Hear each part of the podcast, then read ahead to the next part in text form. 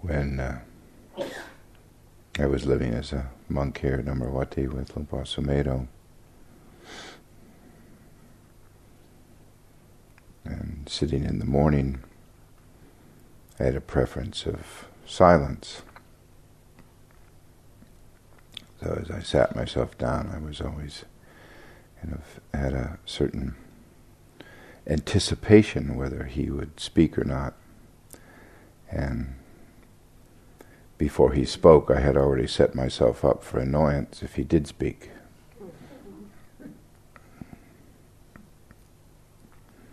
So my intention is certainly not to annoy anybody.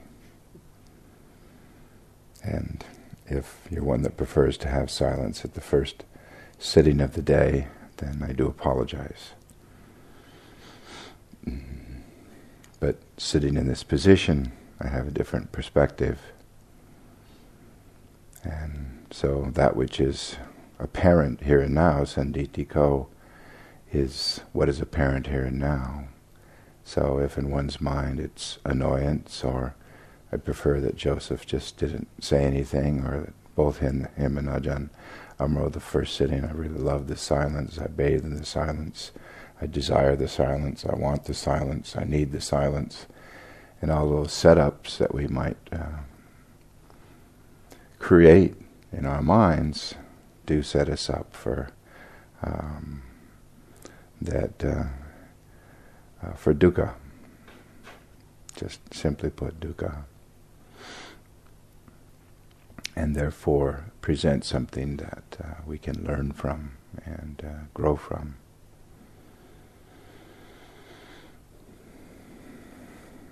Last night I told the story about the uh, coming back to base camp in the helicopter, and this morning I was thinking about the um, having when I took uh, charge of that helicopter, when I took a hold of those controls, there was a very firm commitment.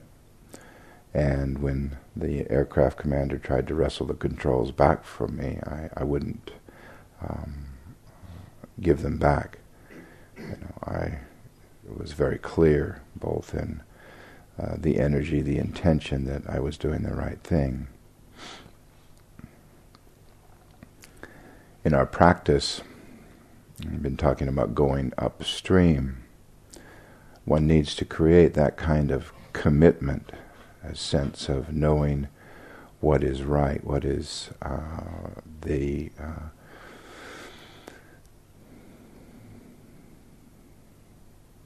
where where I should be putting my energies, and the encouragement from uh, occasions like this in a retreat, where that we are given a lot of uh, things to put in uh, one's uh, uh, kit, one's toolbox. And that the effort needs to be a constant effort. So, just as I started, the effort, if there is annoyance, there needs to be effort to just recognize it, not to judge it, not to be upset or be internally embarrassed, but just to recognize it. And that requires effort, and it requires humility, doesn't it? That I have to humble uh, what I consider me, what is Joseph, at that time what is Pabakro. And I didn't really have that clarity. I kind of And, and maybe the, the annoyance, it's hard to fall asleep when you're annoyed or you have some uh, anger at something. I don't know about you, but if I'm angry, I have a lot of kind of fire running through the body, so it's very hard to fall asleep. But one can use these uh, energies to uh, like recycle them, aren't we? If we're feeling annoyance, we can feel the annoyance. It's just another form of energy and a, a mental attachment to a perception of something, and then we proliferate. In Thailand, the Western monks, we would start brungtanging. Brungtang in Thai is to kind of to spice up or to embellish something, so they would brung, aha, and they would spice up the food. So our tendency is to spice up our, our mental states. So it's not just like, oh, I'm annoyed. It's like, I'm annoyed because, and then the whole storyline, and we're off and running. So that effort that's required, taking hold of those controls, if you will, is to go against that stream. And, and the first thing we have to recognize is it and know is that the habit is going the wrong way. So like I knew in that in that helicopter that that was wrong. I just it just everything in, in this being told me that in my body and mind. So we're developing that kind of awareness that what we're doing is right. And what we've been doing is not so much one's right and one's wrong, but reflecting that I have those habits in our daily habits. Are they leading us to peace, to calm, to insight, to understanding, to a deepening of uh, Buddha, Dhamma, Sangha? Or are they le- leading us into more dukkha, into more unsatisfactoriness, unhappiness, and suffering?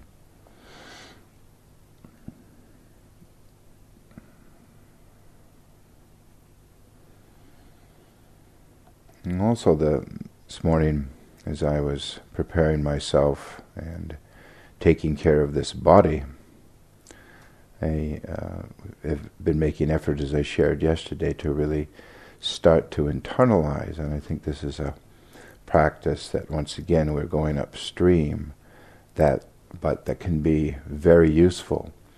People are, like uh, Catherine asked yesterday, about practical aspects of applying these teachings. Ajahn Bodhipala asked about the, uh, the, the the practical side of teachings and wanting to know about more how to uh, practice uh, Maranasati, the mindfulness of death.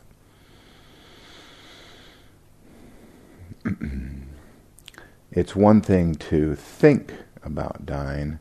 It's another thing to begin to feel death, to feel uh, the presence of demise, of the ending of this body. And that can be done in many ways, in as many ways as people have reflected, it, have reflected on it and practiced it, could sit up here and talk about.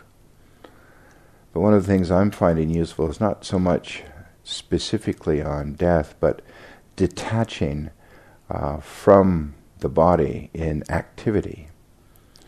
So maybe it's a little easier to detach from it when we're sitting, but a real challenge, of course, is daily mindfulness in the chores and the tasks that one is um, uh, required, called upon to do uh, daily.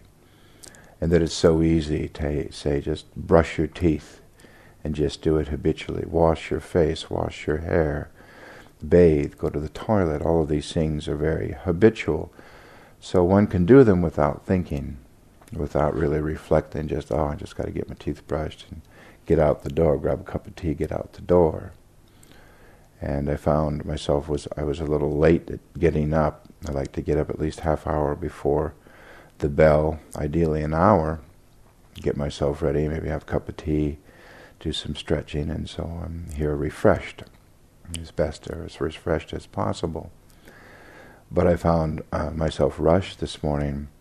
But as I found myself rushed, I also found myself reflecting and energized at that feeling of rushness, and then just slowing down and being with those feelings. So Sanditiko, what was apparent then, Uh, which was, at that time, was the here and now. It's not the here and now, it's the here and now, and uh, sharing with you the experience. So right there, there was an opportunity for me to take hold of the situation, to actually the mental effort uh, to take hold of the situation and reflect, consider, what am I doing, what is going on, and seeing these these mind states, and then just letting those kind of soften, and then just come into the present moment. We're always uh, given the opportunity uh, to come into the present moment. Um, when I uh, teach meditation sometimes in the States or give a talk, I said the, one of the beautiful things I find about this practice, and especially meditation, is that we never succeed, that we never can succeed in meditation. But if we can never succeed, then we, well, one needs to realize that we never fail either. So whatever at the end of the morning sit, after I quit talking and we bathe in the silence, we move into the silence, the end, then one may go out and say, "Well, it was a I, well, reflection Joseph gave was all right, but I had a good sit." So what does that mean? You had a good sit, or you go out and I really like the reflection reflection Joseph gave, but I had a bad sit. Now, what was a bad sit? Um, or I kind of had a, a so-so sit, rather than I just sat and I had what I had. I realized what I realized. I experienced what I experienced. And the I is the key, isn't it? My sit, you know, my practice, my meditation. I'm a good meditator. I'm a bad meditator. I'm kind of a so-so meditator, but you know, I can talk about the Dhamma quite clearly. My friends seem to enjoy it, and they respect me for it. All of these perceptions uh, that one carries. So back to reflection on the body and internalizing the body and the perceptions of body uh, is is a wonderful way to get in touch in a deeper way and begin to see the body as a body. I don't exactly know how the scriptural passage is, but in Anapanasati, the mindfulness of breathing, uh, the Buddha talks about being able to see the body in the body. Now, I'm not exactly sure what the Buddha meant. Unfortunately, I can't remember being there and able to ask him at that time. But my understanding is body in the body is actually being able, internalizing as if I was to uh, have that awareness within this body, to be aware of just body without. And the key is the body, or a body, rather than my body. So if I take out I, if I take out me, if I take out this form sitting here as Joseph and begin to internalize and, and feel and see it, I, I see just a body in a body. This is just, this is it. It's made up of these parts. It's made up of these feelings, these perceptions, this consciousness. And this is what it is. Sanditiko. It's apparent right here, right now. And then when it becomes my body, it's like I like my body. I have a good body. I have a beautiful body. I have a fit body. I have an old body. I have a skinny body. I have a fat body. I have a just right body. You know, I have a male body. You know, I have old, young, all the things that I, I, I, I, I. And with the I, then there's the like and the dislike. I like me nose, but I don't like me ears. I have a good smile, but my frown is horrible. When I look in the mirror, I really hate the way that I perceive myself. I loathe myself. So one can begin to listen, and not only listen, but begin to uproot. So the taking a hold of those controls, if you will, is not so much controlling, but that concerted, that very um, um, vigilant effort. It's energy. And you and I have energy. We're filled with energy. We would not be here without energy, without effort. So it's directing our effort, isn't it? It's being able to take that effort that you and I have and that energy and redirect it. I can do this. I am doing this. You can do this. You are doing this. That encouragement to do it, to deepen the awareness, to deepen the sense of this is really not, you know, body is not self, you know. Perceptions, feelings, consciousness is not self. I believe it's self, I think it's self, but that's the habit. So if this man called the Buddha was really, knew what he was talking about, and these teachings are real, and this twenty-five hundred year old tradition that we have, that we still have men and women both in robes and out of robes who are supporting it, then I would argue, I would put forth and, and hold up for reflection that there must be something to this. I'm not here just because, you know, I think it's a good thing. I'm here because I have saddha. I have a certain confidence, a certain faith that says, these teachings speak to me. And if they speak to you, they speak to me, then I must apply them. They can't just speak to me and speak to me in my head. So the practical side is coming deeply within ourselves, deeply inside, and beginning to really reflect and take on and say, wow, if these words say that the body is not self, then I, whatever I is, needs to look at and internalize and start to look, wow, this really doesn't belong. Like yesterday talking about, well, if we clip our nails or cut our hair, nobody here is going to say, well, I want to take my nails home, or I want to take um, uh, my hair home. You know, it goes into the trash, into the dustbin, doesn't it? We don't want to, and we no longer want to associate with it. So if those parts we don't want, and we, we have a, a certain, uh, repu- they're repulsive to us, then think about the other parts. Um, it, it, it, can it, it, it has to be the same, doesn't it?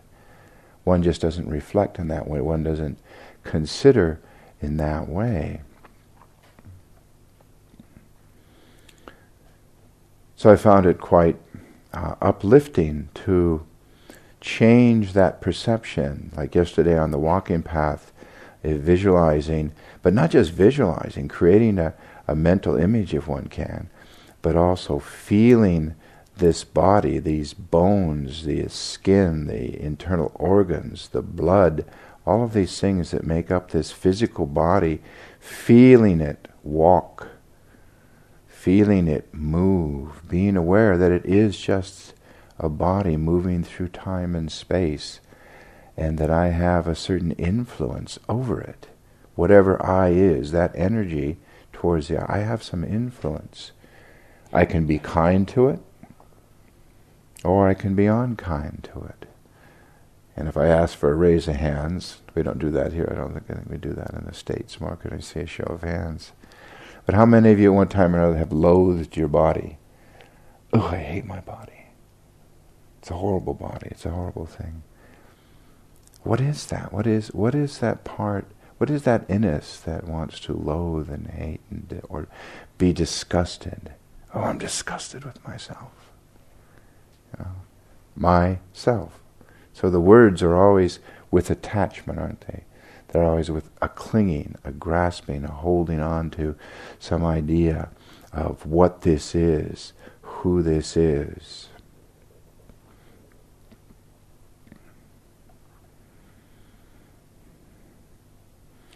So my encouragement, or the encouragement that's coming from the sound of this voice, of this body sitting up here in Sanditiko, in the here and now, is to take a firmer grasp, if you will. It's that, it's the balance between too much effort and too little effort. The, the analogy of tuning the uh, the lute, as the Buddha gave. You know, the lute, if the lute is not tuned at all, if the strings are too loose, it doesn't produce any sound. If the lute is tuned too tight, then the sound is quite harsh or high. So that lute or guitar we could use these days, if it's not tuned, you always say, if people have watched people playing guitar, they're always kind of fiddling with the uh, whatever they're called. They don't, I'm not a musician, but those things they turn to tighten and loosen the strings because they're getting that sound that is just right. So one's practice is like that. There's always needs that tuning to either tighten or loosen a little bit the effort that I am bringing forth in this moment. So what that effort is, what effort is required. Sometimes more effort, sometimes less, as less effort. But it's always in the now, isn't it? It's always what one does in the now. So the awareness, like the helicopter analogy, you can't fly a hel- plan to fly a heli- you know fly a helicopter thinking about flying it tomorrow or how I flew yesterday. The helicopter is speaking to me in the now, and it requires, and so the conditions have changed, Uh, the helicopter might be basically the same, but the weather conditions have changed. Therefore, it, might, it will require different adjustments in flying that helicopter to be able to fly it. So I can't be thinking about other things uh, that other than flying and what is required. That piece of, of technology is required by full presence. So this practice, this body, this mind, requires our full presence, doesn't it? To be here and now, to be, uh, to take charge, and and to give the most influence that we can. So, as you sit this morning, if there's something that I've spoke of that's meaningful, then please take it up, make a shift. I caution everyone for falling into habit. Habit is so easy to fall into, especially if you're a meditator of many, many years, that you come in, you sit, close your eyes, and get on with it. You know, just kind of plug on, do my meditation. But sometimes we need a freshness, don't we? We need a, a new perspective, a new uh, something new to look at. So uh, listen for, if you haven't heard all right, already something that is that you haven't tried, maybe that you can experiment with, that you can uh, bring energy into and say, oh, internalizing, what does that mean? So with the eye of the mind, one can look inwardly and begin to look at a body, look like the skull is wonderful, our head. When we see each other, we see faces, and so that's a nice face, it's not a nice face, it's a young face, it's an old face, it's a male, it's a female. But we have these skulls here behind on the shrine and on the one skeleton. And can you see the skull? One of the insights I had one time was I realized that the upper, the, the palate and the teeth were fixed in place. So look at the skull up there. Those are fixed. What moves is the jaw. That was quite an insight when I realized all that moves is just the jaw, the lower part. The upper part is fixed. And without without actually reflecting and looking at that, I can I, I had a perception that, well, maybe the whole thing is somehow fluid. Well, it's not, is it? That whole skull piece is is kind of fixed in the upper. So it's the jaw that kind of moves and has the fluidity, allows us to chew, allows us to talk. If I hold my teeth together, but I can't talk, you know. And the tongue and all those parts come together to allow certain things. Um, And, and and I can look at that, I can investigate that in more of an internal way. And so it creating uh, uh, an image within, and as it deepens, maybe that image can actually be the actual image, which I believe is possible to actually see internally, to see the organs, to know the organs and the bones and the skeleton and that.